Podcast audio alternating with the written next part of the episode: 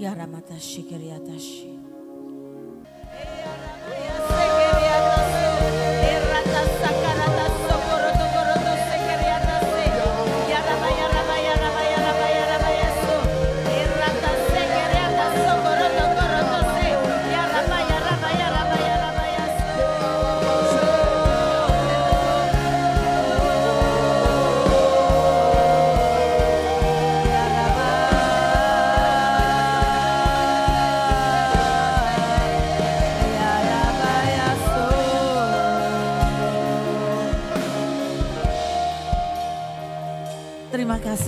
Untuk malam hari ini.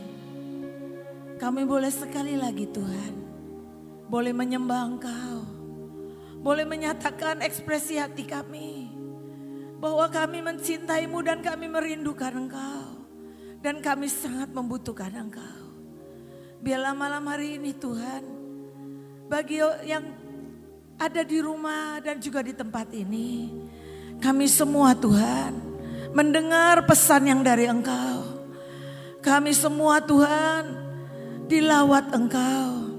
Biarlah Tuhan Engkau sendiri yang beracara di tempat ini. Engkau pimpin bibir mulut hamba untuk bicara. Seperti yang kau mau. Biar setiap perkataan yang keluar dari bibir mulut hamba. Asalnya dari engkau ya Tuhan. Biarlah tempat ini penuh dengan sukacita Allah dan itu ada di dalam setiap rumah yang mendengar. Ada sebuah kasih, ada damai sejahtera. Dan sungguh-sungguh ada kemanisan Allah yang mengalir. Terima kasih Tuhan. Berbicaralah ya Tuhan, hamba hanyalah hamba yang harus melakukan apa yang kau perintahkan. Terima kasih Tuhan. Dalam nama Tuhan Yesus kami mengucap syukur. Dan semua yang sepakat berkata, Amin. Shalom Bapak Ibu. Sudah lama tidak di sini. Ya, kita semua lagi menghadapi ya ketidaknormalan seperti yang dulu ya. Tapi kita bersyukur Tuhan tetap baik ya. Oke. Nah, hari ini saya mau sharing. Terima kasih untuk kesempatan yang diberikan oleh Ibu Nani. Saya bisa sharing uh, tentang detik-detik terakhir ya. Bapak Ibu uh, mungkin kadang-kadang kita tidak mengerti. Di tahun 2020 begitu kita masuk ke Januari kita, saya tidak tahu kalau di Sion. Tapi kalau kami di Bekasi saya nggak pernah terpikir disambut dengan banjir. Ya di rumah kami sebetulnya nggak pernah banjir. Saya pindah dari Kelapa Gading ke Bekasi saya berharap tidak ada banjir. Tapi hari itu begitu selesai doa pagi doa semalam ceria ya, doa itu sama-sama sampai jam setengah empat pagi. Saya tidur pagi-pagi jam tujuh begitu kita bangun kita kaget kenapa ini airnya deras banget di luar sampai masuk ke taman dikit gitu. Terus kami doa, kami doa ada apa ya Tuhan, ada apa. Ternyata karena kecanggihan teknologi kita bisa saling chatting dan saling dapat info dari dari WA, dari lain. Ternyata tanggul banyak yang jebol. Jadinya itu tidak bisa tertahan dan itu masuk. Tapi sesungguhnya kita ini punya Tuhan yang ajaib dan kita tahu bahwa kalau kita percaya kuasa orang kuasa doa orang benar itu besar kuasanya. Dan hari itu saya cuma begini, ayo bikin FS Damim, bikin FS Damim. Udah bikin FS Damim, kami masih ngeliatin di depan Kenapa makin naik makin naik? Orang nggak udang sudah tidak hujan. Kenapa naik dan naik? Ternyata kan memang tanggul jebol. Jadi akhirnya uh, waktu dia udah mau naik masuk ke taman dan itu sebetulnya sudah mau masuk di taman saya kan ada maligai. Jadi itu ada batu-batu putih. Saya bilang gini, aduh Tuhan batu putih saya mau dibanjirin. Mau dibanjirin kan kotor itu ya. Terus saya bilang Tuhan, Tuhan, Tuhan tolong Tuhan, tolong Tuhan. Terus Tuhan bilang gini, masih ingat nggak waktu Desember lagi engkau uh, sendiri sama Tuhan, Tuhan sudah bilang, tahun depan engkau harus banyak tenang. Kalau engkau tidak tenang, engkau tidak dengar suaraku. Saya bilang, oh iya, iya, iya salah. Saya nggak boleh panik. Saya tenang. Saya bilang, Tuhan ini ada apa? Terus Tuhan ngomong begini, tenang nggak ada apa-apa. Oh ya udah sepakat. Saya nggak mau lihat lagi airnya naik mau seberapa. Saya nggak mau lihat lagi. Saya bilang gini, udah ngucap syukur. Tuhan percaya tidak ada apa-apa. Dan ternyata Bapak Ibu itu cuma sampai di teras. Dan itu tidak masuk. Setelah itu saya baru sadar. Seluruh perumahan kompleks itu semua kena dan mobilnya kena. Kami dua mobil itu cuma sampai ban setengah. Dan itu tidak kena. Dan hari-hari ini kita harus terus tenang mendengarkan yang Tuhan mau dan sungguh-sungguh kita seru terus praktek ya, terus praktek. Karena saya juga waktu itu aduh rasanya gimana ini gitu. Tapi saya melihat Tuhan itu ajaib. Nah Bapak Ibu uh, ini tentang detik-detik terakhir terus habis setelah Januari.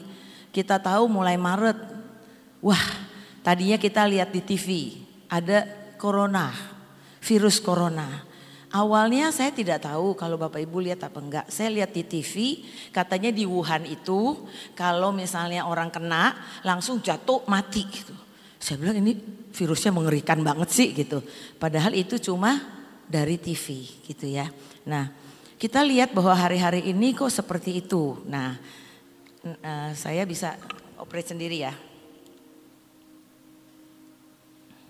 Ya ini tentang uh, sisa 100 detik ya. Bapak Ibu di Ayub mengatakan, di Ayub mengatakan bahwa karena bukan hanya sekali Allah berfirman, melainkan berkali-kali dengan berbagai cara, tetapi manusia tidak memperhatikannya.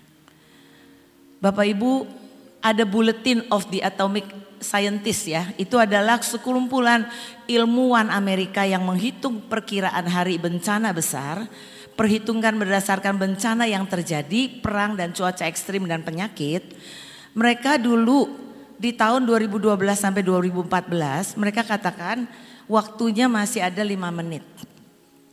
Setelah itu 2015 sampai 2017 eh 2017 mereka mengatakan tinggal tiga menit.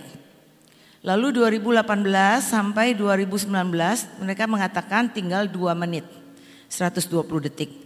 Ternyata tahun 2020 mereka mengatakan tinggal 100 detik.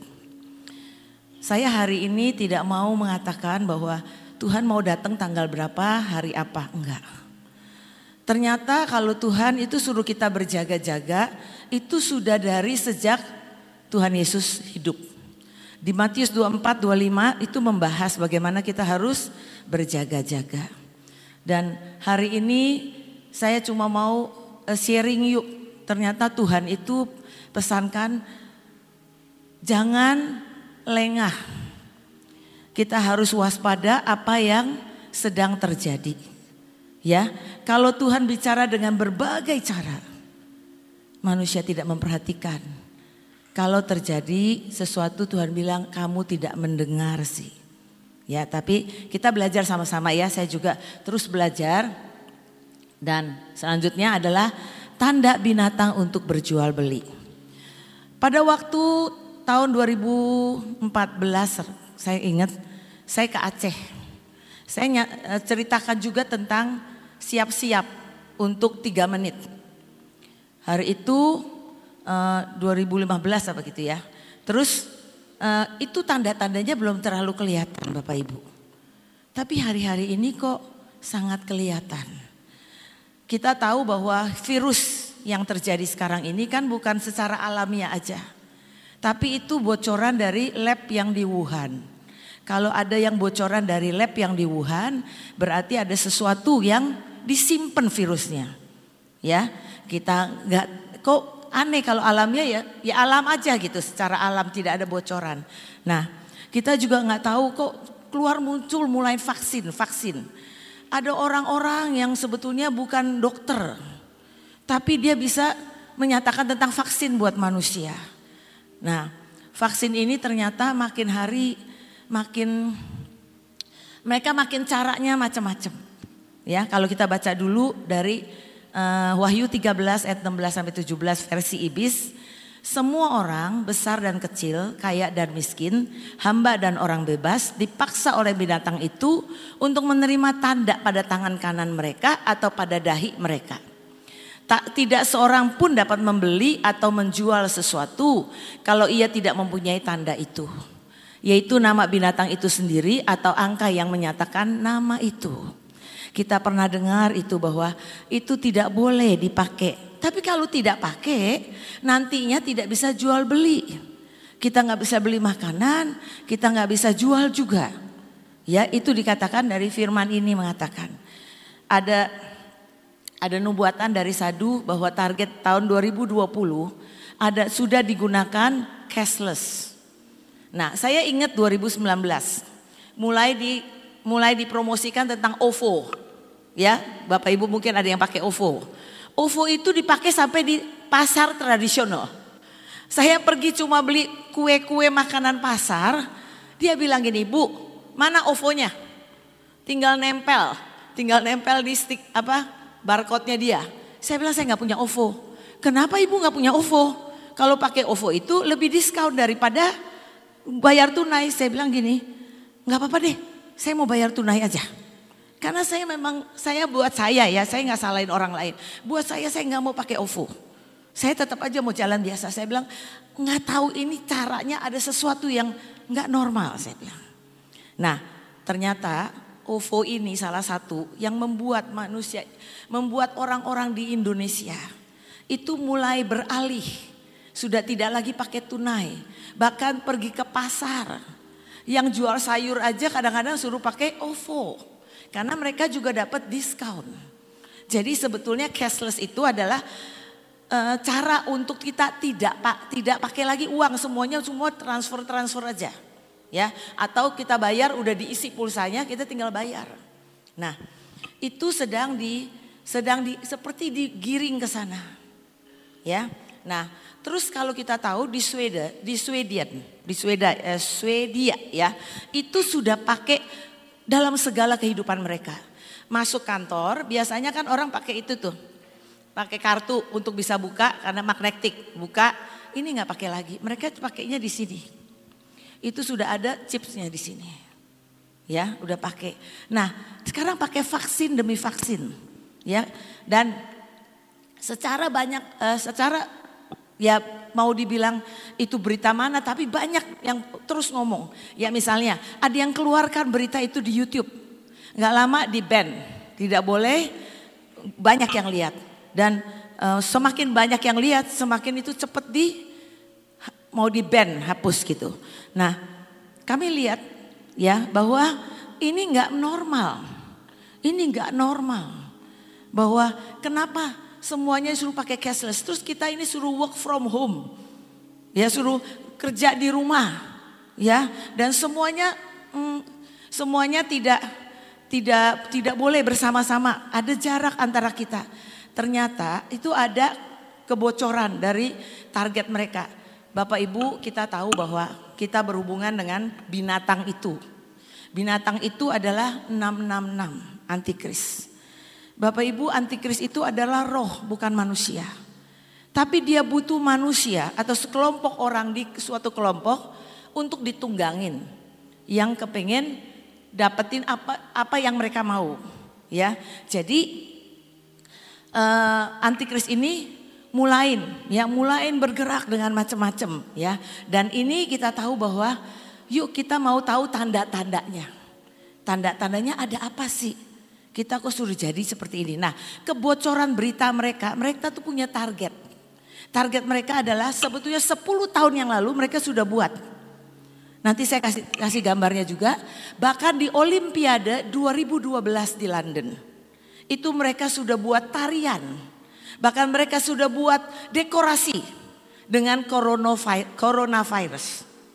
Ya, ada dokternya, ada susternya, ada ranjangnya. Nanti ya kita lihat lagi.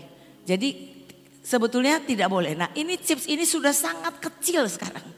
Ya, chipsnya itu bisa cuma stiker, ya, dan itu bisa macam-macam dan uh, katakan selangkah lebih dekat ke penggunaan non tunai karena corona corona itu membuat orang nggak berani pegang uang tunai karena takut ke tular. Jadi mulai orang semua pakai transfer atau pakai ke OVO, pakai, belanja GoFood aja ya, GoFood itu pakai OVO gitu ya seperti itu. Dan dunia dibuat makin terbiasa dan menerima chip. Ya, uh, lanjut. Nah, terima tanda binatang itu, itu adalah kematian kekal menurut firman. Ya, Wahyu 14 ayat 9 sampai 11 mengatakan dan seorang malaikat lain berkata dengan suara nyaring, jikalau seorang menyembah binatang dan patungnya dan menerima tanda pada dahinya atau pada tangannya, maka ia akan minum dari anggur murka Allah yang disediakan tanpa campuran dalam cawan murkanya. Dan ia akan disiksa dengan api dan belerang di depan mata malaikat-malaikat kudus dan di depan mata anak domba itu. Maka asap api yang menyiksa mereka itu naik ke atas sampai selama-lamanya. Bapak Ibu ternyata setelah saya baca Wahyu 14 ini kok ngeri ya. Karena ada beberapa orang bahkan beberapa mm, anak-anak Tuhan atau Tuhan mereka tuh eh, ada dah di Facebook atau di mana bilang nggak apa-apa kok terima chips sama selama kita tidak menyangkal Tuhan Yesus. Nah, padahal firman ini mengatakan jikalau seorang menyembah binatang dan patungnya itu dan menerima tanda pada dahinya atau pada tangannya, maka ia akan minum dari anggur murka Allah. Dia kena murka Allah, lalu dia akan disiksa dengan api dan belerang. Kita tahu bahwa api dan belerang itu cuma ada di neraka. Berarti kalau kita terima itu, mau tahu apa nggak tahu, ngerti nggak ngerti, kita sudah kena.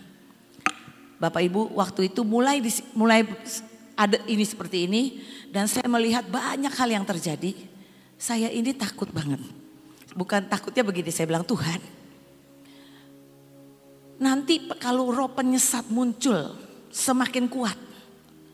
Kadang-kadang kita mungkin nggak tahu hadirat Tuhan atau hadirat iblis. Karena ada yang sudah seperti itu dan saya pernah diajak ke suatu tempat. Itu anak muda semuanya jingkrak-jingkrak menyembah Tuhan. Tapi di hati ini nggak enak banget. Nggak ada Tuhan. Itu hadiratnya tipis banget. Dan malam setelah kita bincang-bincang saya ngobrol gitu. Saya rada gelisah sebetulnya. Saya bilang gini Tuhan, siapa yang bisa menjamin? Kalau semua terjadi kita nggak tahu. Karena ternyata saya ini diajak ketemu dengan seorang bisnismen. Dia itu mau bantulah kerjasama dengan kami. Saya pergi ke kantornya. Hari itu hati saya nggak enak. Hati saya itu nggak tahu kayaknya gini.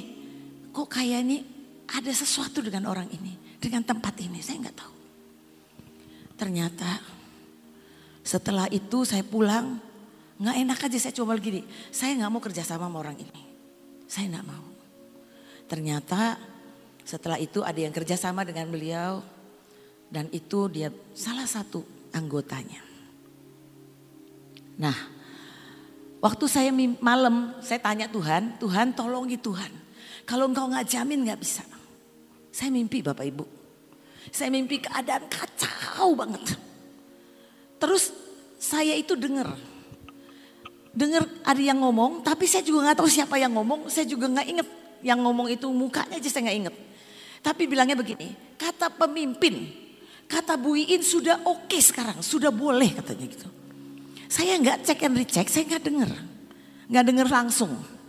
Akhirnya di situ saya tahu, saya ini mesti pindah dunia. Saya mesti pindah ke dunia lain. Saya ini mau meninggal. Saya bilang kenapa saya mesti meninggal? Kenapa saya mesti pindah ke dunia lain? Terus nggak lama saya masuk ke sebuah rumah besar banget. Di situ banyak ranjang.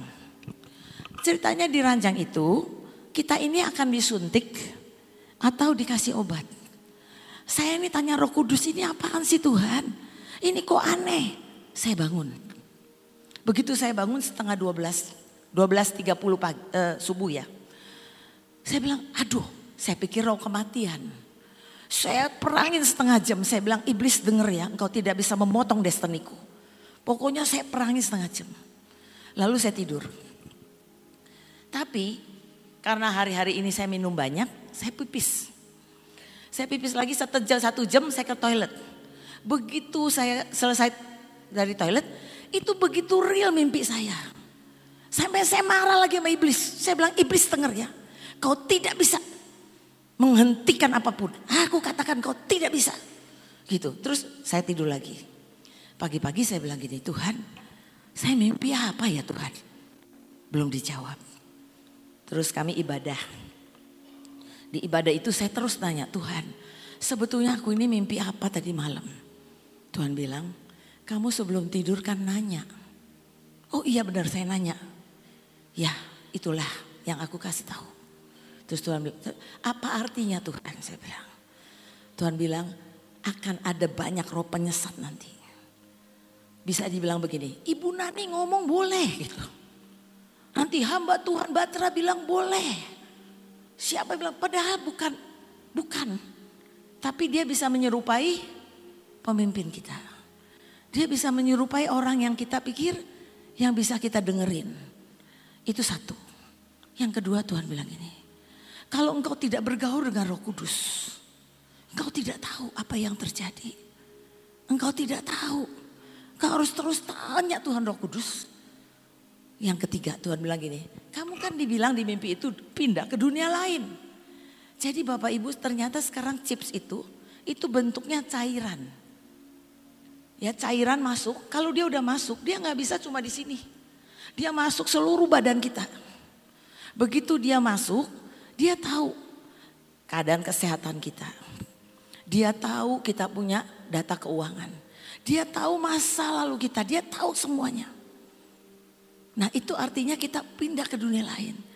Terus saya bilang Tuhan, kalau yang dibilang boleh terima chips asal tidak menyangkal engkau, apa bisa?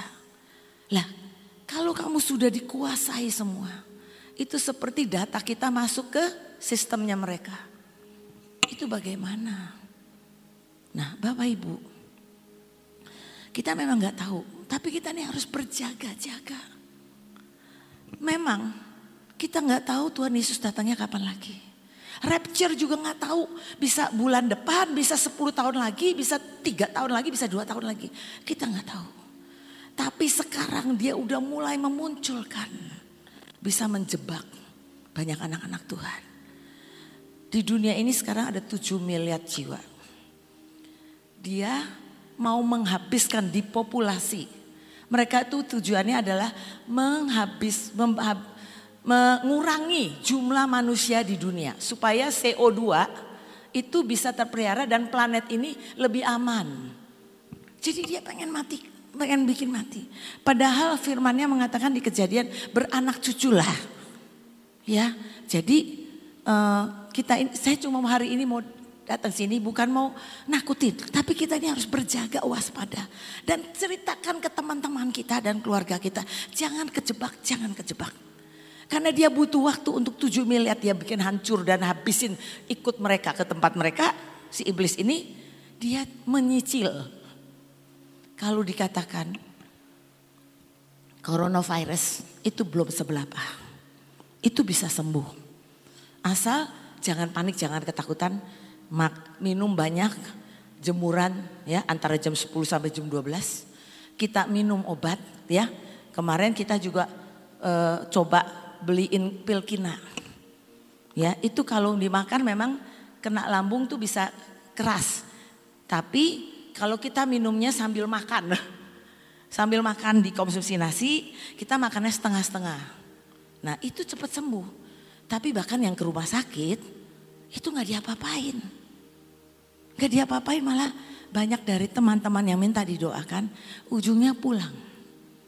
Kita nggak mau pulang sebelum waktunya.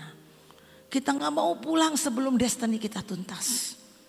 Ya, jadi kita harus waspada. Setelah mimpi itu sangat real.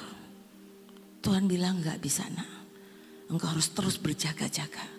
Engkau terus harus melekat dengan aku. Nah, terus lanjut. Nah, dikatakan dan siang malam mereka tidak henti-hentinya disiksa, yaitu mereka yang menyembah binatang serta patungnya itu dan barang siapa yang telah menerima tanda namanya. Ya, itu banyak macam. Ada yang diimplan di telinga. Ada yang dipakai cairan aja, suntik. Ada yang bahkan nanti lebih parah lagi, mereka itu seperti iming-iming. Iming-iming ini bagus loh untuk cek kesehatan kita. Nanti bisa terpantau. Yang seperti itu. Oke, nextnya. Nah, kita belajar dari Daniel. Tapi kita tahu bahwa di Yeremia 33 ayat 18 Tuhan bilang gini. Dan keturunan imam-imam orang Lewi tidak akan terputus mempersembahkan korban bakaran di hadapanku. Dan membakar korban sajian dan mengorbankan korban sembelian sepanjang masa. Yang Tuhan inginkan adalah anak-anaknya imam-imam orang Lewi itu tidak akan terputus mempersembahkan korban bakaran. Korban penyembahan di hadapanku dan membakar korban sajian dan mengorbankan korban sembelian sepanjang masa. Next. Tapi kita tahu waktu zaman Daniel aja mereka coba menghentikan korban. Daniel 9 ayat 27, raja itu akan membuat perjanjian itu menjadi berat bagi banyak orang selama satu kali satu tujuh masa.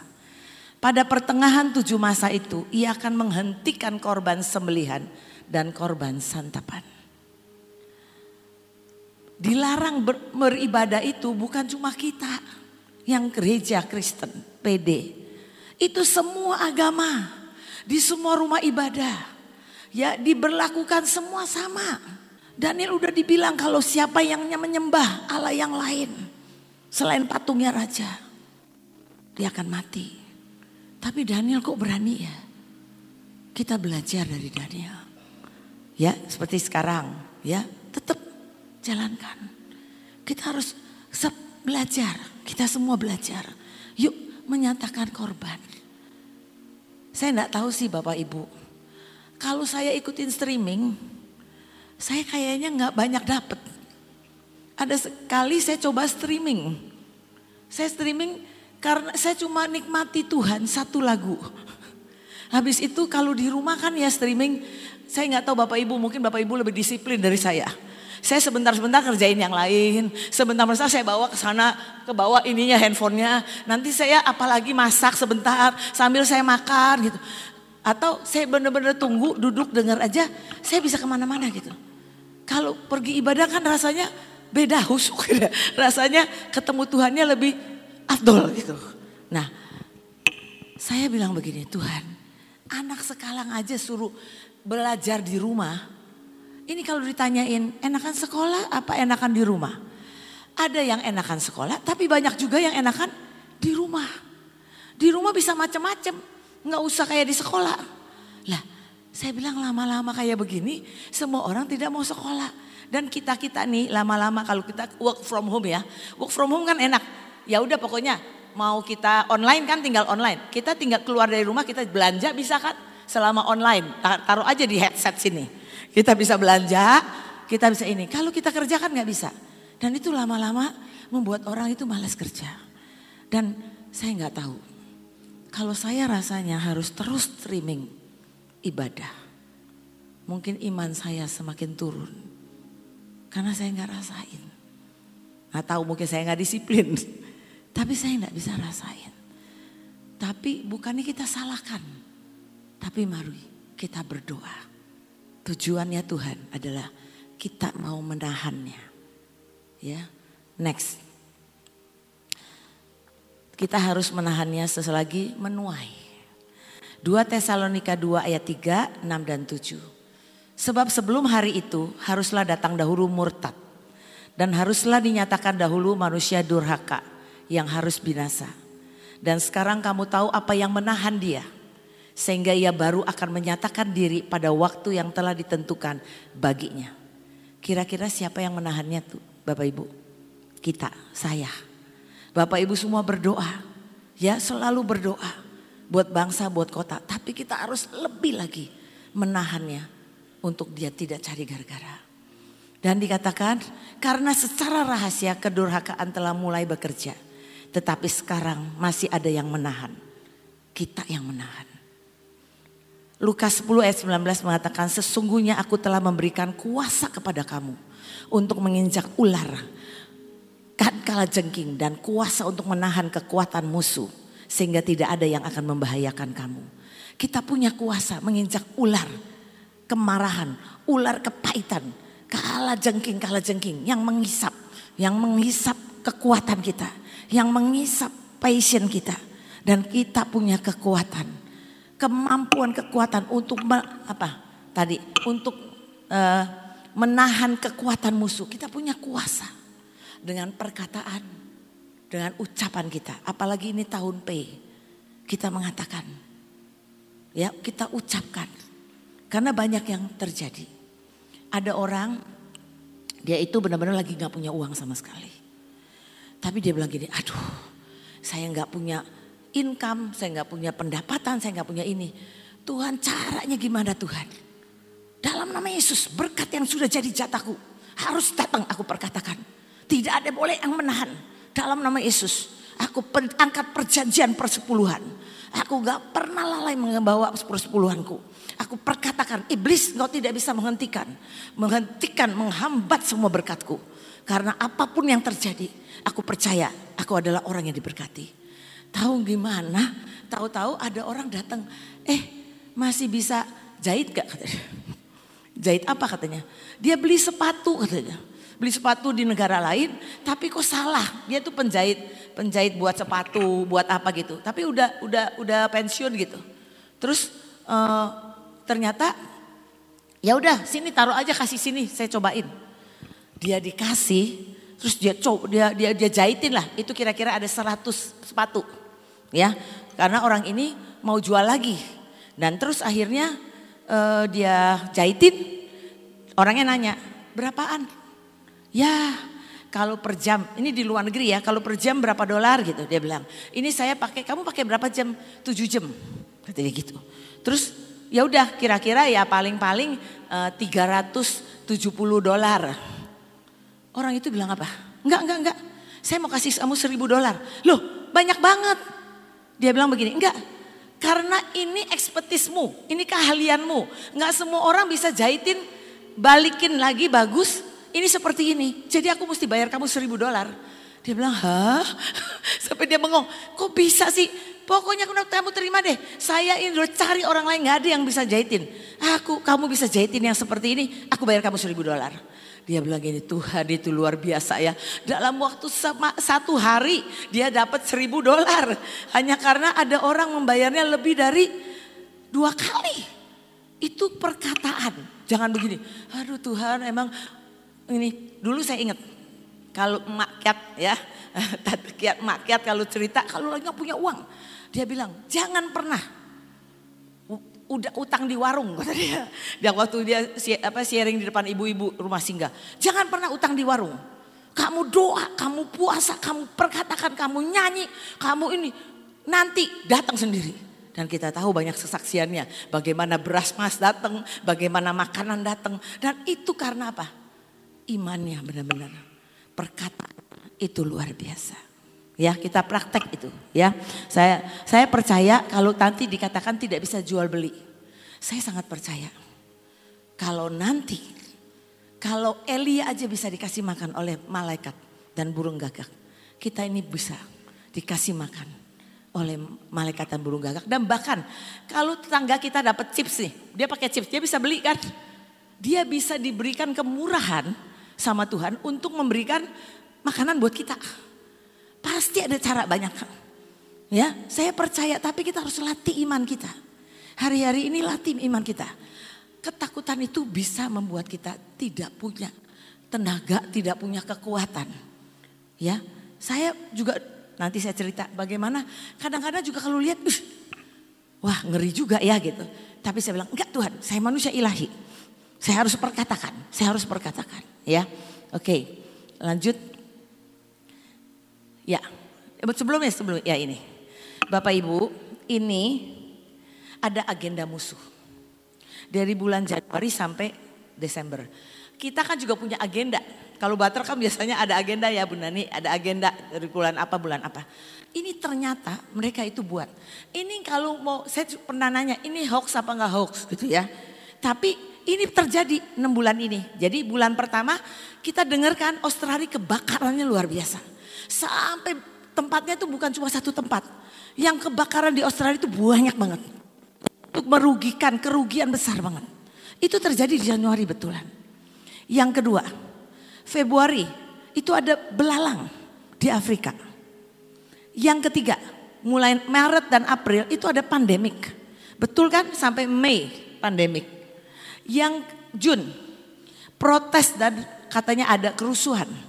Kita harus nahan ini, tidak boleh terjadi lagi. Dan dikatakan nanti ada Juli, ada solar flare, ya, ada ini. Terus ada Agustus, ada Yellowstone eruption, ada erupsi. Dan di September dia bilang ada Elion, itu malaikat jatuh yang mau turun. Terus Oktober dan November mereka rencana pandemic again. Dan Desember itu asteroid. Bapak Ibu saya baru aja dengar saya enggak tahu. Ini sekarang ini banyak virus yang uh, kayak nge-flu, tapi bukan coronavirus ya. Itu cuma kayak uh, apa sih? Terbang ke mana-mana gitu. Mari Bapak Ibu, kami aja baru dibilangin banyak kumur air garam. Banyak kumur air garam. Dan banyak jemuran. Ya, dan minum vitamin C. Ya, karena iblis itu udah benar-benar mau menggencarkan apa pun. Kita nggak jadi takut tapi kita tahu di dalam diri kita ada kuasa untuk menginjak ular dan kala jengking. Dan untuk menahan kuasa kekuatan musuh. Itu ada di kita. Kita sudah tentukan menjadi pemenang bahkan lebih dari pemenang. Mari kita berkatakan tidak boleh terjadi. Tidak boleh lagi ini terjadi. Mulai Jun tidak boleh terjadi lagi. Kita akan terus, kita akan terus berdoa, kita akan terus berdoa. Ya, dalam nama Yesus. Oke. Terus Bapak Ibu sebelum next dulu, next dulu. Ya. Ya, ini yang tadi saya bilang. Di London ini, kita dulu pikir kok lucu ya. Tariannya kok pakai begitu. Kalau Bapak Ibu lihat yang di atas itu, itu ada dia ada bayi besar gitu ya.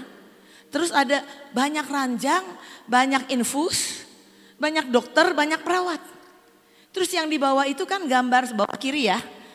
Saya nggak bisa iniin kok ya, karena ini LED ya, nggak masuk ke sana. Dan ini, ini kan bentuknya coronavirus. Itu sudah jadi dekornya mereka, ya. Lalu ini nih, ini spiritnya, rohnya yang yang orang besar ini. Ini rohnya. Itu mereka sudah seperti kayak kita profetik, dia udah lakukan. Nah, dikatakan begini, mereka sudah mau dipopulasi untuk tekan CO2 mereka ada meeting. Ini Bill Gates dan teman-temannya. Ya. TED itu adalah teknologi entertainment design meeting. Nah, mereka waktu meeting tahun 2010, mereka sudah bekerja di bidang vaksin dan benih. Mereka sudah siap 2010. Di 2015 mereka peringatkan dunia kalau wabah pembunuh global adalah virus. Itu mereka sudah nyatakan. Ya, jadi mereka sudah planning. Bahkan tadi yang 10 tahun. Ya, mereka itu sudah sudah dibuat bahwa akan ada lockdown. Kalau lockdown, kalau lockdown itu adalah semua tidak ada transaksi bisnis. Sekarang aja kita lihat mall, tadi saya masih bisa nikmati mall di, di Sion, asik. Soalnya kalau saya yang dengar di Jakarta, ada yang mesti pakai ini nih, handphone kita dipakai barcode. Saya bilang ampun deh, mau ke mall sekarang jadi nggak terlalu suka deh. Tapi tadi saya bisa dan tadi makan di tempatnya Lucky, mana Lucky? Thank you menikmati semua ya, sampai kita kenyang dengan esnya juga ya, nikmati. Tapi bayangin nggak, begitu banyak orang kehilangan kerjaan. Dari toko, kantor, ya banyak banget yang ketinggalan. Kami masuk, saya jalan ke kampung-kampung. Kasihan, saya ketemu dengan seorang bapak. Dia bilang gini, saya nggak tahu lagi hidup saya mesti gimana. Uang saya sudah saya cicil buat buat cicil mobil di Grab. Dia ini penarik supir Grab. Saya sudah cicil. Tapi karena saya nggak bisa narik lagi, nggak bisa punya uang, saya ini ditarik mobil saya. Yang kedua, saya sudah dirumahkan dan nggak punya gaji. Anak saya dua, istri tidak kerja. Saya nggak tahu lagi kata dia. Mari saya bawain, kami bawain sembako, kami doakan. Itu nggak satu, banyak banget yang nggak bisa makan. Sampai saya bilang, aduh kasihan banget ya. Kasih makanan ya dulu orang bisa nggak mau nggak mau gitu. Itu mau dia pakai baju bagus nggak pakai baju bagus. Itu kasih makanan semua terima. Dan kita bisa masuk. Saya bilang gini, aduh benar-benar. Kalau kita nggak tolong ada ibu ada guru-guru dikasih cuma sembako. Ya ilah nggak banyak. Cuma beras sama mie tiga gitu. Ada mie nya lima gitu. Itu nangis. Dan akhirnya dia bilang boleh nggak kak? Saya ikut mau ikut bantu berdoa. Mau ikut bantu kalau jalan. Terus dia bawa kita. Dia itu juga bernaung di sebuah gereja. Dia bilang saya saya ajak ajak ke warga-warga jemaat kami yang sangat miskin.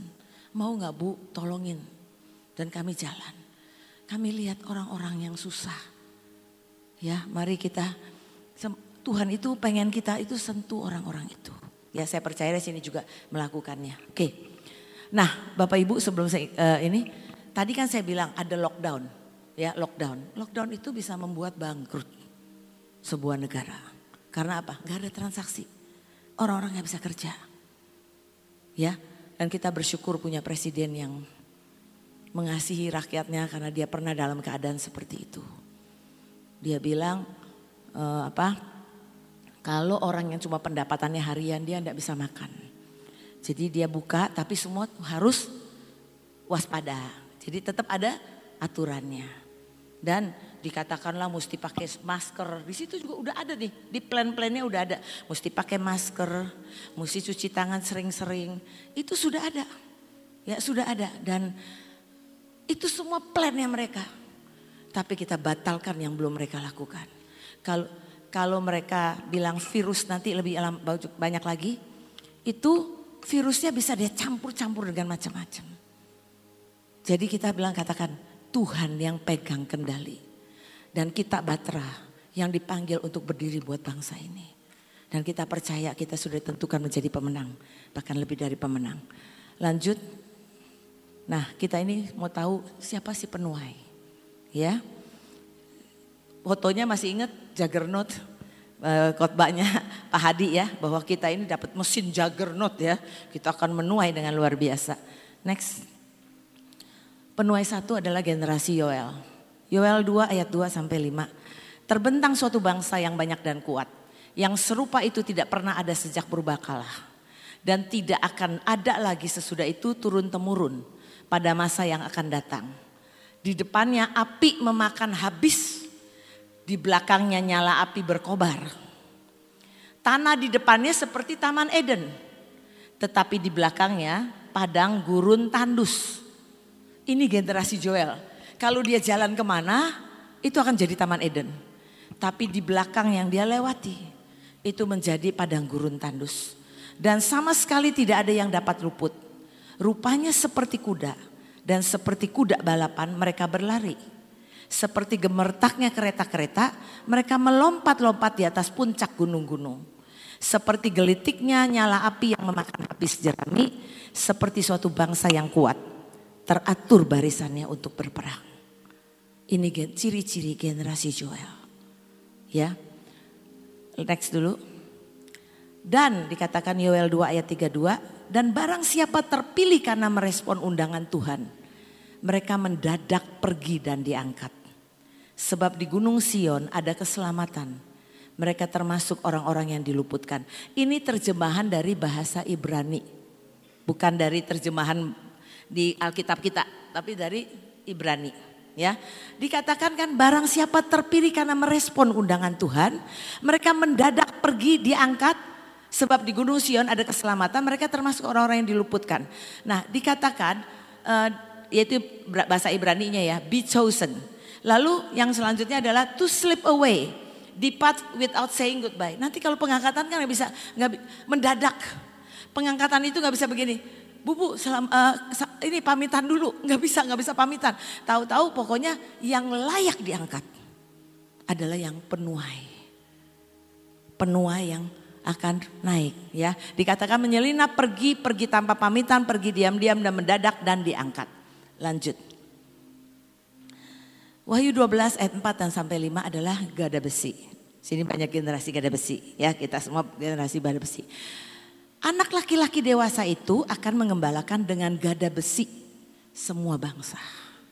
Kita sudah kelilingkan ke bangsa-bangsa yang lain. Dan tiba-tiba anak itu dibawa terbang kepada Elohim dan berdiri di tatanya. Ini juga terjemahan bahasa Ibrani. Ya, katakan dia itu ada kekuatan, dia yang maha kuat. Ya akar kata itu. Dan the true God, majesty or excellence, kemuliaan, kesempurnaan, honor, kehormatan, fullness, kepenuhan.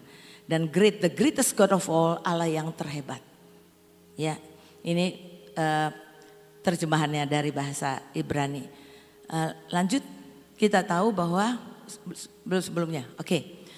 Kita tahu ya generasi gada besi adalah generasi yang akan mengembalakan semua bangsa dengan gada besi, dengan tongkat otoritas dari Tuhan.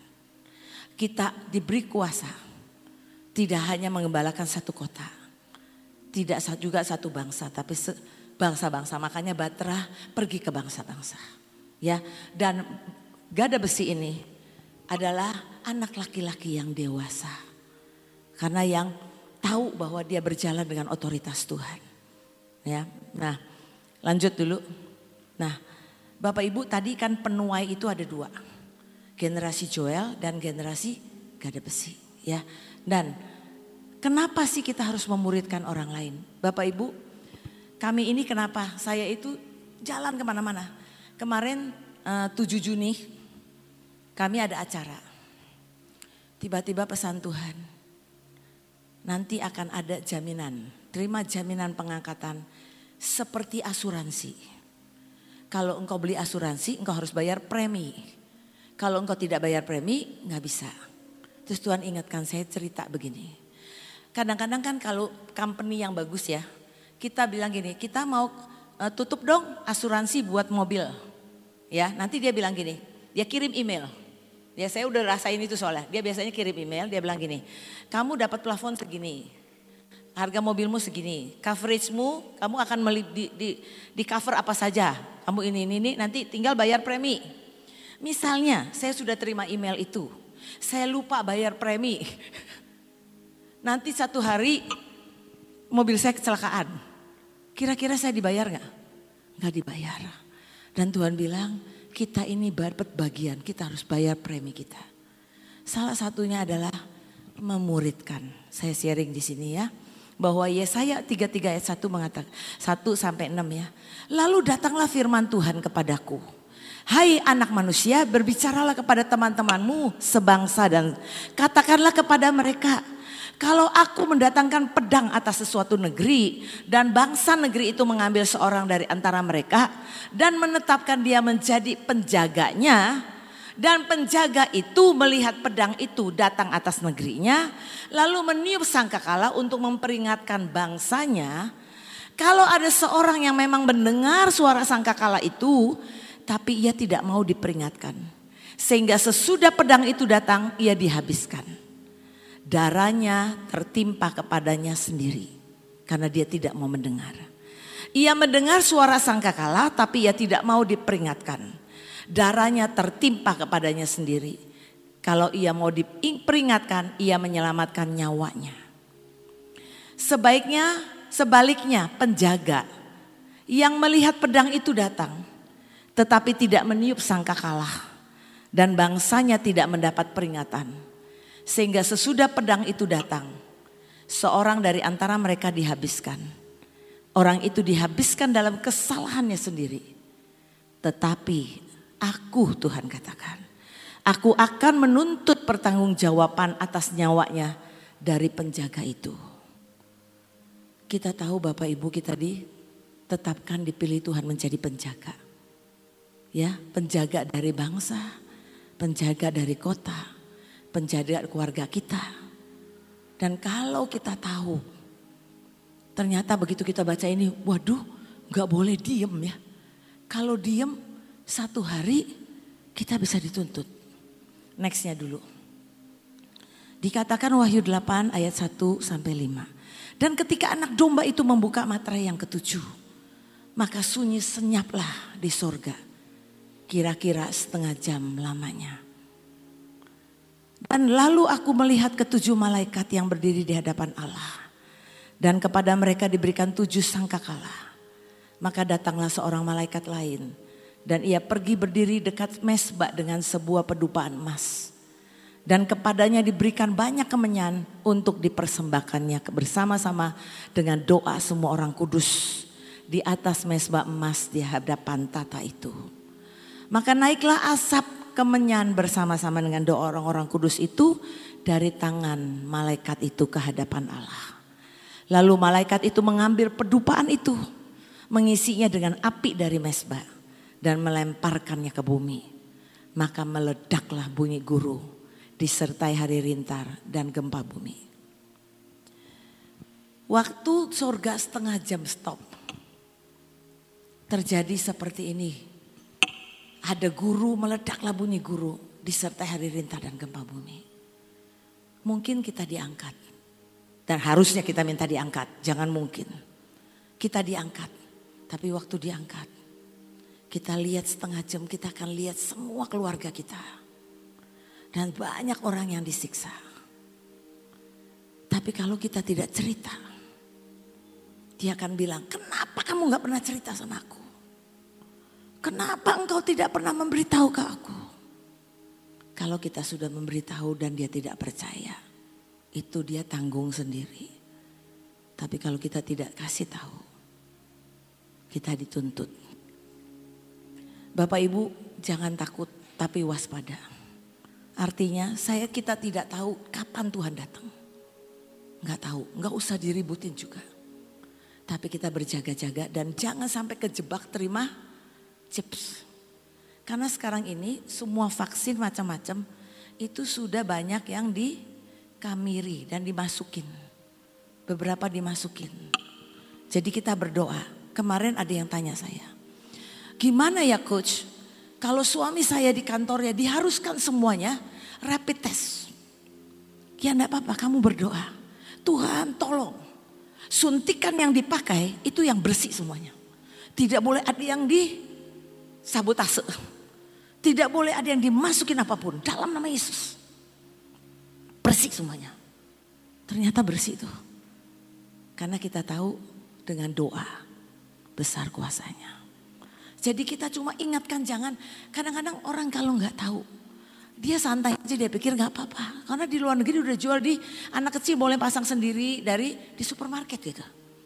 Nah kita anak-anak Tuhan kita pasukan dan penjaga kita bilang jangan sembarangan terima vaksin.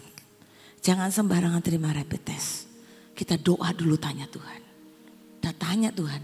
Dan kita berdoa walaupun sekarang ini makin hari makin company harus semuanya. Kita kalau mau ke naik pesawat kan pakai mesti ada tes rapid test. Kita pakai cara lagi. Nanti tanya Tuhan bagaimana caranya. Sekarang makanya enaknya pakai mobil. Dan kita tadi datang ke sini sudah berdoa, tidak ada yang cek. Tidak ada yang periksa walaupun kita dapat surat izin ya untuk kita kan bawa sembako. Ya, kita ini relawan ceritanya. Relawan pergi ini. Tapi nggak ada yang ngecek tuh. nggak ada yang kecek dan lancar semua. Tapi kita percaya nanti pulang berdoa lagi. Tuhan semuanya lancar. Nah Bapak Ibu eh, Nanti kan kita tahu bulan September sebetulnya ada acara besar di 34 provinsi yang Tuhan mau. Kita akan ada berapa eh, apa 5 juta orang bisa ketemu dan ini ternyata orang Kristen yang kita mau baptis Roh Kudus. Kalau bisa, kalau enggak kita sejuta dua juta. Tapi kan dengan kejataan begini, ini kita susah bergerak. Dan Tuhan bilang, mulai dengan Pulau Jawa Pulau Jawa kan semua bisa, walaupun Jawa Timur masih bisa naik mobil. Jadi kita semua naik mobil. Saya kami jalan, tadi pagi kami jalan. Dan kami akan pergi ke gereja-gereja. Kami bawa sembako. Karena banyak gereja miskin juga. Mereka butuh sembako. Kami bawa. Tadi teman-teman makanya saya datangnya sendiri. Teman-teman sudah ketemu gereja dan mereka sharing, sama sharingnya. Sebetulnya saya biasanya sharingnya lebih details Tapi karena ini acaranya khotbah, kan nggak mungkin detail sampai detail banget. Itu bisa sampai ngerti, sampai syarat pengangkatan dan semuanya. Tapi enggak apa-apa. Kita bisa pakai yang singkat. Ya. Lanjut. Mengalahkan binatang itu, kita tahu dulu saya pernah sharing Wahyu 15 ayat 2. Dan aku melihat sesuatu bagaikan lautan kaca bercampur api. Dan di tepi lautan kaca itu berdiri orang-orang yang telah mengalahkan binatang itu. Patungnya dan bilangan namanya pada mereka ada kecapi Allah. Ya, kecapi adalah penyembahan kita, bukan cuma di suara. Tapi bagaimana kita membawa hidup kita. Bagaimana kita beriman. Bagaimana kita menyembah Tuhan. Bagaimana kita sehari-hari berlaku seperti orang-orang yang menyembah Tuhan. Tidak lakukan hal-hal yang mempermalukan Tuhan. Kita juga, saya lihat hari-hari ini kan kalau kita ingat Tuhan nanti kalau datang kedua kali dia katakan apakah aku dapati iman. Dan saya terus latih iman. Latih apa pun saya perkatakan dalam nama Yesus. Dalam nama Yesus Tuhan bukakan. Bukakan singkapkan apa yang kau mau. Dan kecapi hidup dan pekerjaanmu adalah penyembahan. Tapi saya mau katakan saya pernah sharing di sini kalau nggak salah. Tentang kecapi yang sudah berdebu di gantung masih ingat nggak Mazmur 137 ayat 1 ayat 2 sebetulnya khususnya tapi 1 2 3. Kadang-kadang kalau dengan kehidupan seperti ini kadang-kadang ada banyak masalah. Banyak banget orang yang biasanya oke-oke dia punya toko, semua laris tadinya. Sekarang sudah tidak bisa buka. Sudah lama tidak bisa buka, puji Tuhan sekarang baru mulai buka. Dia bilang aku nih nggak bisa bayar kontrak. Aku nggak bisa bayar karyawan, bagaimana caranya? Aku semua sudah invest uangku di toko ini. Aku nggak bisa karyawanku nggak bisa makan. Terus aku ini nggak bisa bayar kontrak. Terus aku mesti gimana? Barang-barangku mau taruh di mana? Dia bilang aku ini udah doa gimana ya gimana. Lama-lama kalau kita udah capek. Kita bisa menggantungkan kecapi kita. Kecapi artinya kecapi itu kadang-kadang kecapi seseorang adalah pelajari firman sampai dia dapat banyak pewahyuan. Dan dia memberkati orang dengan sharing. Sampai orang di lawat Tuhan, dipulihkan. Ada orang kecapinya adalah masak. Kalau dia masak, orang paling seneng banget kalau masak masakan dia. Dari sakit rasanya seger. Tadi kami makan nasi jambal ya. Ada teman kita yang ikut tadinya aduh rada-rada capek gitu. Karena dia udah ngiler emang orangnya suka makan. Jadi dia begitu makan, eh kayaknya sehat nih gitu ya. Tapi saya percaya kita kita ini punya urapan. Kita ini punya ya punya punya kekuasa. Kita bisa masak dan membuat orang lain suka. Dan ada orang juga sering kasih makan orang miskin. Kemarin ada seorang ibu umurnya 65. Dia di rumah, tadinya dia orangnya giat banget. Dia sering kasih makan dan dia janji sama Tuhan. Satu hari masakin 10 nasi, 10 bungkus nasi. Dia bagi-bagi ke mikrolet, abang mikrolet, supir apa, supir apa. Karena anaknya semua ngomong, kalau nggak boleh mama, tuh nggak boleh, nggak boleh. Terus dia bilang gini, dia berkali bilang gini, saya ini kepengen bagi, tapi anak-anak ini nggak boleh terus. Ini gimana ya coach, ini gimana ya? Saya bilang gini, berani nggak? Kalau engkau takut, Engkau lawan ketakutan itu. Kau tanya Tuhan, minta perlindungan Tuhan, jalan. Jalan, kasih tetap makan. Oh gitu ya? Ya udah, saya mau bertekad kata dia gitu. Sampai hari ini sehat. Bahkan sakit-sakitnya juga hilang. Sehat. Ya, semuanya kita tanya Tuhan, tapi benar-benar ada penyembahan-penyembahan kecapi itu. Nah, kadang-kadang kita ini sudah tidak mainkan kecapi itu lagi. Ya, kecapi itu kita bisa tinggalkan. Dan Bapak Ibu, hari-hari ini saya mau sharing tentang ada banyak roh macam-macam. Kita baca,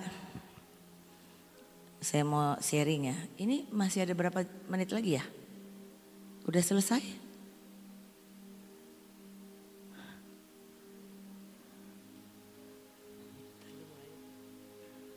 Ada, saya mau bilangin aja gini. Saya bacain aja ya, nggak usah terlalu banyak ininya. Uh, ada sih namanya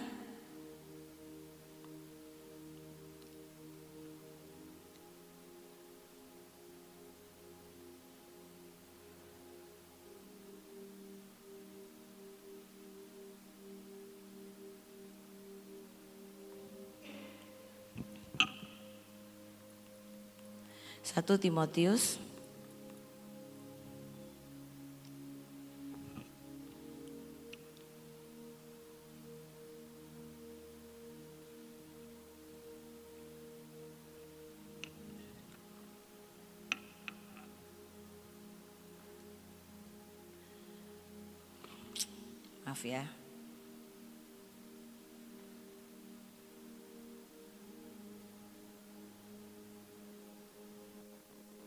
1 Timotius 4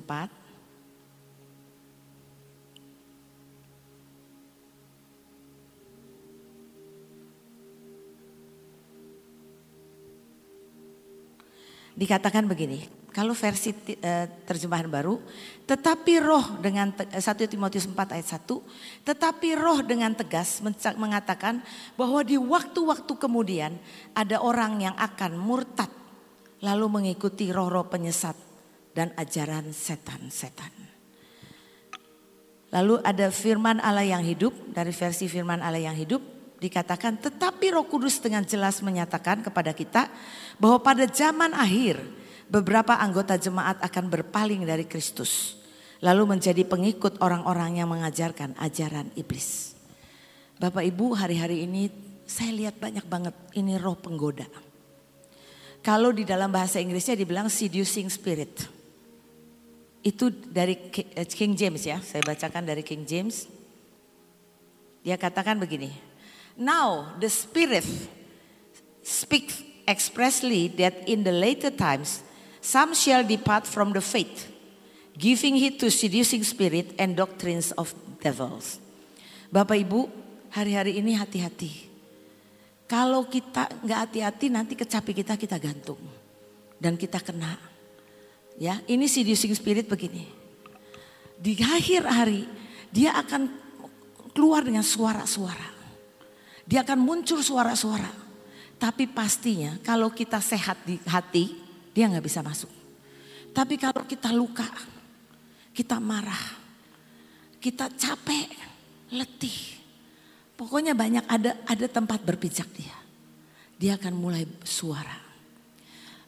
Roh ini akan bicara yang akan membuat kita nikmat. Ada orang-orang misalnya begini, dia marah karena nggak merasa diakui pekerjaannya selama ini. Nanti roh ini begini, emang kok enggak ada yang pernah menghargai kerja kerasmu.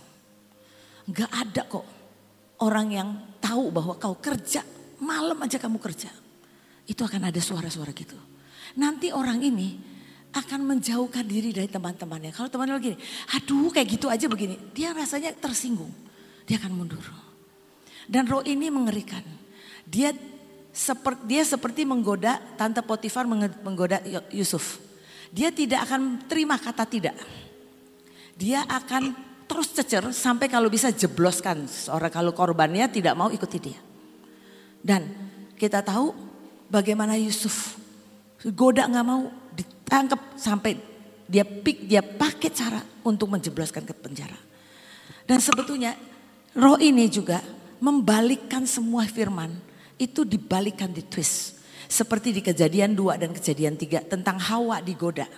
Hawa digoda. Waktu Hawa dan uh, Adam diberitahu oleh Tuhan. Semua buah-buah di, di, di taman ini boleh kamu makan. Kecuali pohon mengenai pengetahuan tentang yang baik. Yang terus. Tapi kejadian tiga firman itu mengatakan Tuhan kan bilang bahwa semua poh, poh, eh, buah di pohon di taman ini kan nggak boleh dimakan kan? Sama-sama semuanya, kata-kata semuanya. Padahal Tuhan, dia kadang-kadang begini, saya diajarkan Tuhan begini. Kadang-kadang kalau kita dengar kita nggak bisa 100% nangkep. Kita ingatnya mungkin 70%. Tapi iblis itu akan pakai kata satu kata yang sama. Tadi semua. Nah, terus kalau di ayatnya itu lagi dikatakan begini. Tuhan bilang gini, kalau kamu makan pastilah kamu mati. Tapi firmannya lagi di kejadian tiga. Dia katakan lagi, sekali-kali engkau tidak akan mati. Nah firman, roh ini akan twist. Semua firman yang pernah kita dengar, dia twist. Nah, Bapak Ibu, saya kasih tahu ya. Saya sharing lah tahun 2019 kemarin. Sekitar bulan Juni lah. Itu saya itu masa begini nih. Ah, kalau saya kerja di kantor nih, saya pasti sudah pensiun. Saya enak lah nggak usah ini enak lah kalau pensiun gitu. Kalau di pelayanan kan nggak boleh pensiun, ya kan. Tapi tuh suara kayak gini loh, udahlah tenang aja lah Irin. Gak usah terlalu ngoyo, katanya gitu. Itu saya pikir gini, saya gak pernah kebas-kebas, gak pernah perangin juga. Saya gini, iyalah gitu. Jadi saya gak terlalu gimana-gimana gitu. Yang biasa biasanya kan kerja ke sini, ke sono, ke sini, ke sono. Ini udah mulai santai. Ternyata kalau udah mulai begitu, saya ini gak produktif. Iman saya turun, apa pun jadi turun. Ternyata satu hari saya baca di Matius 7 ayat 21, 22, dan 3. Masih ingat gak? Saya udah bernubuat tentang ini, saya udah melakukan ini, kesembuhan dan segala macam. Sampai ayat 23 Tuhan ngomong apa? Hari ini aku akan berterus terang dengan engkau. Bahwa nyala engkau. Nah hari itu saya keterbuka. Dulu kalau pemimpin saya Ibu Iin bilang gini, Tuhan itu selalu berterus terang dengan saya. Saya dulu pikir Bapak Ibu, kalau ibu kan koleris, kalau saya ngajarin itu kuat. Ya Tuhan juga koleris lah sama ibu. Saya punya koleris tapi nggak terlalu koleris. Saya bilang enggak lah Tuhan gitu. Tapi hari itu ketika saya baca Matius 7 ayat 23. Saya kaget. Saya bilang gini Tuhan jangan sampai saya pikir saya oke-oke. Satu hari saya ketemu engkau, engkau bilang gini nyala engkau Irin. Pergi karena aku nggak suka. Aku berterus terang hari ini. Aduh saya ketakutannya luar biasa karena saya tahu hari-hari itu seperti ada jarak antara saya dengan Tuhan. Karena sudah santai. Sudah nggak terlalu ngerjain macam hal, banyak hal. Dari itu saya bilang begini, ingat waktu 99 sini banyak yang datang ya. Saya buat perjanjian. Tuhan aku minta, aku buat perjanjian terus terang. Mulai hari ini lebih baik engkau pukul aku tampar aku dengan kata-kata yang pedas. Tapi aku tetap ada di hatimu. Daripada engkau tidak negur aku. Engkau diam aja. Aku nanti ujungnya engkau enyahkan aku. 8 tahun, 8 tahun yang lalu rumah saya terbakar, anak saya terbakar. Hari itu saya tahu banget. Dengan anugerah Tuhan saya bisa berespon dengan benar. Dan saya tahu perkenanannya mengikuti saya. Hari itu ketika saya minta perjanjian terus terang. Sesungguhnya penyertaannya masih menyertai saya. Tapi saya tahu saya sudah tidak bisa menarik rajaku dengan sangat. Saya sudah tidak main, saya tidak melatih iman saya. Saya mulai santai, gak ngapa-ngapain. Itu suara yang ngomong. Saya bilang Tuhan, ampuni aku. Mempelai nggak ada yang pernah nganggur. Esther itu menggendong bangsanya. Saya bilang Tuhan ampuni aku. Aku mulai santai, aku tidak terlalu banyak lakukan untuk doakan banyak orang. Saya minta ampun Tuhan, berarti kecapiku sudah ku gantung. Tuhan tolongin Tuhan. Begitu saya bertobat, saya bersyukur Bapak Ibu. Kalau yang pernah masuk ke 99 masuk ke ruang keintiman, itu bikin saya deg-degan. Karena saya lagi rasanya lagi nggak nggak top gitu, nggak lagi top. Biasanya masuk taman tuh enak gitu, gampang gitu. Tapi itu hari itu saya ngeri, saya ngeri banget. Waktu saya dikasih tugas, buka, kamu pegang maligai keintiman. Aduh, kalau maligai keintiman tuh Tuhan tidak hadir, rasanya nggak tahu deh, rasanya habis semuanya. Saya waktu itu takut banget. Akhirnya 10 hari sebelum 99. Saya bilang Tuhan aku kosongkan jadwalku. Aku mau ngisi cawan. Aku mau kejar engkau. Hari itu Bapak Ibu setiap malam 3 sampai 4 jam. Saya ngajak semua tim. Ayo nyembah, ayo nyembah. Minta Tuhan, nyembah Tuhan. Saya saya tongkrongin 10 hari. Saya tongkrongin sambil saya bertobat terus. Saya tongkrongin, saya tongkrongin. Sampai akhirnya sebelum hari H. Ibu Panglima bilang gini, saya mau ngecek semuanya katanya. Aduh saya bilang gini, mau ngecek kapan? Sekarang, sekarang boleh nggak sorean? Biar saya siap-siap. ya udah sorean kata dia. Saya udah takutnya luar biasa. Saya ini cuma bisa jengking di bawah. Saya bilang Tuhan please. Please Tuhan. Aku butuh engkau. Tuhan kalau engkau tidak hadir buat apa ini semua. Saya kaget waktu ibu bilang gini. Ajaib. Ini maligai kok sudah tersambung ke surga. Saya nangis habis-habisan. Saya bilang Tuhan terima kasih. Terima kasih Tuhan, terima kasih. Saya nangis terus Tuhan bilang gini. Waktu engkau lemah tapi engkau sadar. Aku yang melakukannya. Bapak Ibu setelah saya begitu. Saya akhirnya ngisi cawan terus. Setelah selesai 99 bulan saya masih isi cawan terus. Tapi dari rumah ke isi cawan itu tuh bisa setengah jam. Karena naik mobil turun, nanti mesti minta kunci sama satpam, nanti mesti naik lagi. Saya bilang Tuhan, Tuhan, aku belum boleh ya bikin maligai kecil di rumah. Tuhan bilang belum boleh, kamu isi cawan dulu. Satu hari sebelum saya ulang tahun, Tuhan bilang sebulan sebelum ulang tahun, Tuhan bilang boleh buat. Akhirnya saya buat. Dan waktu saya buat, rohnya itu juga nggak mau berhenti. Itu namanya roh perusak. Saya lagi buat marigai, lemari es bisa rusak, kloset bisa rusak, kompor bisa rusak. Saya bilang ini kok bisa barengan ya semuanya kompor saya jarang masak. Ini kenapa juga nggak masak berat gitu. Kenapa juga rusak dan macam-macam. Hari itu saya tahu ada roh perusak. Saya saya perangin dulu roh perusak. Akhirnya maligainya datang. Maligainya jadi. Dan saya bersyukur hari ini. Paling tiga saya punya maligai. Dulu Bu Nani yang ke rumah bilang gini, kamu buat lagi yang lain selain sumur. Ya Bu masih ingat. Tapi di luar kan panas, saya ini orangnya kan tukang panas. Jadi di luar itu kalau malam baru mau, mau baru keluar. Tapi sekarang saya bisa punya semua ruangan, punya uh, punya maligai. Dan saya bersyukur, saya dipaksa Tuhan. Nggak boleh absen. Setiap jam 4 datang menghadap dia. Waktu itu saya tanya ibu, Bu saya boleh bikin maligai nggak sekarang? Kata ibu, sudah boleh.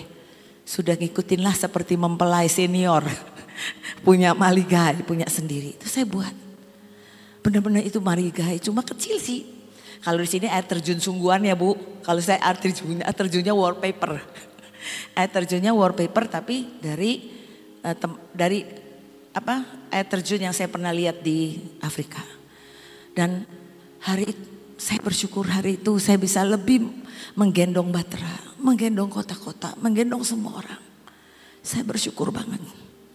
Saya bilang Tuhan jangan biarkan aku lagi menggantung kecapiku. Karena kecapi itu yang membuat kita mengalahkan binatang itu. Boleh kembali? Udah mau selesai kok. Boleh kembali tadi yang terakhir? Ya, lalu lanjut Sangka kala terakhir 1 Korintus 15 ayat 51 sampai 52. Sesungguhnya aku menyatakan kepadamu suatu rahasia kita tidak akan mati semuanya. Tetapi kita semuanya akan diubah dalam sekejap mata.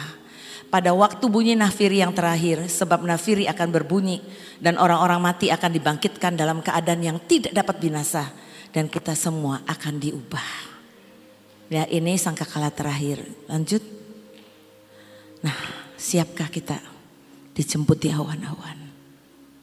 Kemarin ada yang tanya sama saya, keluarga saya kalau nggak diangkat bagaimana? Ya doakan dan beritakan. Di tempat kami saya lihat yang semua orang ini, anak-anak kecil sekarang luar biasa. Mereka sendiri cuma diajarin, mereka mimpi. Rumahnya kosong semua, dicari papa mama nggak ada, dicari kakaknya nggak ada, semua nggak ada. Dia lihat di luar kok semua pada kacau, dia dikejar-kejar sama iblis. Akhirnya dia bangun dan dia ketakutan. Ada lagi yang lihat anak-anak itu di blender, blendernya besar. Di blender sama iblis. Dia ketakutan. Aku mau diangkat, aku mau diangkat. Kalau aku nggak diangkat, itu bahaya banget. Jadi dia mulai baca firman. Pengakuan tujuh kali sehari. Pengakuan firman Mazmur 91, Yesaya 60. Itu ada yang sekarang di Bantar di daerah Bantar Gebang situ ada anak-anak uh, staff yang punya rumah di situ Anak-anaknya kecil-kecil semua nyembah setiap hari. Tiap malam nyembah. Mereka lihat rapture, mereka lihat macam-macam. Ini hari-hari ini benar-benar kita ceritakan ke mereka. Dan benar-benar berdoa sungguh-sungguh. Dan mereka jadi benar-benar sungguh-sungguh. Mereka lihat semuanya. Ya mereka jadi benar-benar uh, rajin. Saya rumah Shalom, saya pegang rumah Shalom juga anak-anaknya jadi rajin. Karena dibilangin kalau engkau tidak diangkat. Kamu mengalami masa kesesakan. Rapture kan datang dulu. Sebelum second coming. Kalau kita tahu dari Left Behind, film Left Behind itu kelihatan. Rapture dulu untuk orang-orang penuai yang akan memerintah seribu tahun dengan Tuhan. Setelah itu datang Tuhan second coming. Waktu itu mulai kan mungkin ada orang yang tadi yang nggak percaya dengan pengangkatan Mungkin hari itu dia benar-benar bertobat, benar-benar jadi kayak orang yang terakhir disalib bersama Tuhan. Dia minta sama Tuhan, mungkin dia kena tsunami. Kita tahu bahwa tadi selama ada yang menahan, iblis tidak bisa. Tapi yang menahan nanti sudah naik ke surga bersama Roh Kudus, bersama Tuhan. Sudah naik diangkat. Masa itu tidak ada, tidak ada lagi roh kudus. Dan hari itu akan ada. Karena tidak ada yang menahan. Kita tahu negara kita aja dikelilingin sama gunung berapi. Kalau hari itu gunung berapi meletus semuanya. Panasnya suhu mungkin bisa 70 sampai 90 derajat. Saya bilang enggak lah Tuhan. Saya enggak kuat. Leleh saya. Dan itu kita harus lari dari satu kota ke kota lain. Kita harus lari dari satu gunung ke gunung lain. Itu semuanya ayatnya ada. Ya karena saya kalau kasih semua itu panjang. Tapi saya bilang lebih baik kita minta saudara kita, teman kita. Kita nggak akan kuat. Karena hari itu kita akan dikejar-kejar untuk dipasang chips. Dan kita tahu kalau kita pasang chip tadi Wahyu 14, kita kena murka Allah. Dan kita akan disiksa dengan api dan belerang. Lebih baik sekarang kita siapkan diri punya passion. Kalau memang gadis bijaksana dengan gadis bodoh. Sama-sama anak Tuhan. Tapi yang satu punya api, yang punya minyak. Persediaan minyak. Minyak itu bergaul dengan roh kudus. Di mana kita ini terus menghasilkan urapan di antaranya kita ini. Harus dulu menginjil. Dan kita ini memuridkan terus. Katakan kepada banyak orang jangan sampai tersiksa. Karena saya tidak mau darahnya ditanggungkan ke saya. Oleh karena itu saya sharing, saya berharap tidak bukan menakutkan, tapi hanya bikin rada tegang sedikit ya, supaya kita melakukan tugas kita, supaya kita diangkat. Ya, jadi bersiaplah kalau nanti Tuhan datang, karena tidak akan kuat kita. Kalau dia datang ke kesesakan begitu datang, kita nggak kuat. Ya, terima kasih. Mari kita berdoa. Kiarapata sikiriata shikiriatashi. Kiarapata karata sikiriata shikiriatashi. Kiarapata karata sikiriata shikiriatashi. Tuhan hamba sudah sampaikan pesanmu Tuhan. Tuhan, Tuhan. Tuhan ingatkan yang pertama adalah apakah Bapak Ibu ketika mendengar tentang kecapi yang digantung Engkau sudah merasakan hari-hari ini. Sebetulnya Tuhan menantikan engkau memainkan kecapimu. Mungkin engkau ini penyembah yang sering dinantikan Tuhan. Tapi sudah lama. Engkau sudah rasanya berat untuk memainkan. Mungkin selama ini engkau sering kunjungin orang sakit. Dan banyak orang sakit sembuh. Tapi karena satu dua hal, engkau sibuk dan engkau tidak melakukan itu lagi. Sehingga kecapimu kau gantung tanpa engkau sadari. Mungkin Tuhan menantikan engkau mempelajari firman dan Tuhan banyak bicara dengan engkau. Sampai engkau bisa ceritakan banyak hal yang ilahi. Engkau bisa ceritakan dan memberkati banyak orang. Tapi karena satu dan dua hal, sudah lama engkau tidak benar-benar merenungkan firman asal baca. Tuhan bilang hari ini aku mau engkau balik lagi. Aku mau engkau memainkan kecapi. Kecapi-kecapimu dan aku ada di sampingmu. Ketika engkau jalan, doling. Engkau sungguh-sungguh bilang Tuhan aku pengen lihat lawatan di kota ini. Kembalikan Tuhan kota Sion yang sungguh-sungguh dilawat lebih dari yang awal. Aku lakukan dengan begitu passion. Tapi sudah lama aku tidak lakukan itu. Banyak lagi kecapi-kecapi kita yang sudah lama tidak kita lakukan. Kalau engkau tahu kau orangnya, cukup taruh tangan kananmu di dadamu. Saya mau ajak berdoa dengan Tuhan. Tuhan engkau lihat tangan-tangan yang ditaruh. Ampuni kami. Kadang-kadang kami tidak sadar. Kalau kami sudah Tuhan tidak lagi menarik hatimu dengan tidak memainkan kecapi kami. Sedangkan engkau menantikan kami melakukan itu. Kadang-kadang Tuhan, engkau suka dan tersenyum menari dengan kami. Tapi sudah lama itu tidak terjadi. Tuhan kalau peraturan pemerintah kami harus ada social distancing. Kami tidak mau itu terjadi antara aku dan antara saya dan kau. Kami tidak mau ada jarak antara engkau dengan kami. Tuhan, Tuhan, mulai malam ini kami mau mainkan lagi kecapi kami. Kami mau jadi orang yang benar-benar mengerti bahwa kami diberi kuasa untuk menahan kekuatan musuh. Dan kamilah yang mengalahkan binatang itu. Kami yang mengalahkan semua tipu muslihat dari antikris ini. Kami akan melihat bersama engkau. Kami akan terbang bersama engkau. Kami sudah ditentukan menjadi pemenang. Bahkan lebih dari pemenang. Kami ini jagerno Tuhan. Dan kami ini Tuhan penerobos-penerobos Tuhan. Tidak ada kata tidak bisa Tuhan. Karena engkau bersama kami. Kami akan bekerja dengan ajaib. Hari-hari ini dengan segala supranatural kekuatanmu Tuhan. Kami akan lihat jiwa-jiwa dituai. Kami akan lihat gereja-gereja yang melambangkan mempelai di, di kota ini akan bangkit Tuhan. Gereja-gereja semua bangkit benar-benar bangkit memainkan kecapi seperti yang kau mau Tuhan. Terima kasih Tuhan. Terima kasih Tuhan. Biarlah Tuhan apa yang hamba sampaikan sesingkat apa pun Tuhan. Hamba materaikan dengan darah Yesus. Buat kami Tuhan juga mengatakan kepada yang lain, memuridkan kepada yang lain Supaya kami tahu Tuhan, pada satu hari terjadi, kami tidak menyesal. Kami tidak Tuhan, kami tidak jadi sedih dan kecewa. Tapi kami tahu kami sudah siapkan semua keluarga kami. Terima kasih Tuhan, terima kasih untuk malam hari ini. Terima kasih Tuhan, Abah kembalikan segala pujian, segala hormat hanya bagimu. Di dalam nama Tuhan Yesus, kami mengucap syukur. Dan semua yang percaya dan sepakat berkata, amin. Sampai kami melihat miliaran jiwa diselamatkan.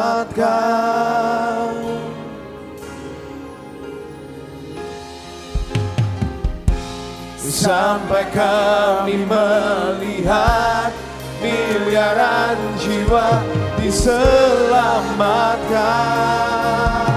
Oh, sampai kami melihat miliaran jiwa diselamatkan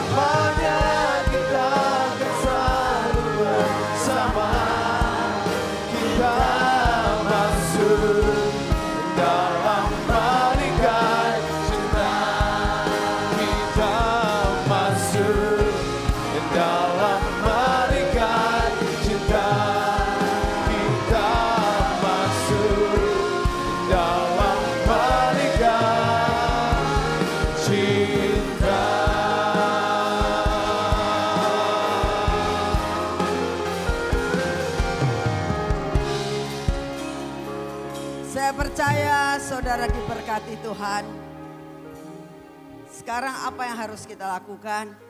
Siapkan diri sampai pengangkatan kita akan diangkat sama-sama. Amin. Uh, saudara kita akan siapkan hati saat ini berdoa Tuhan aku sudah menerima semua berkat, berkat secara rohani aku akan memberikan yang terbaik untukmu. Di mana pun saudara berada, saudara lihat ada uh, account yang ditayangkan, saudara bisa mengirimkan seberapa yang Tuhan inginkan untuk saudara memberikan kepada Tuhan. Sebelumnya kita akan berdoa.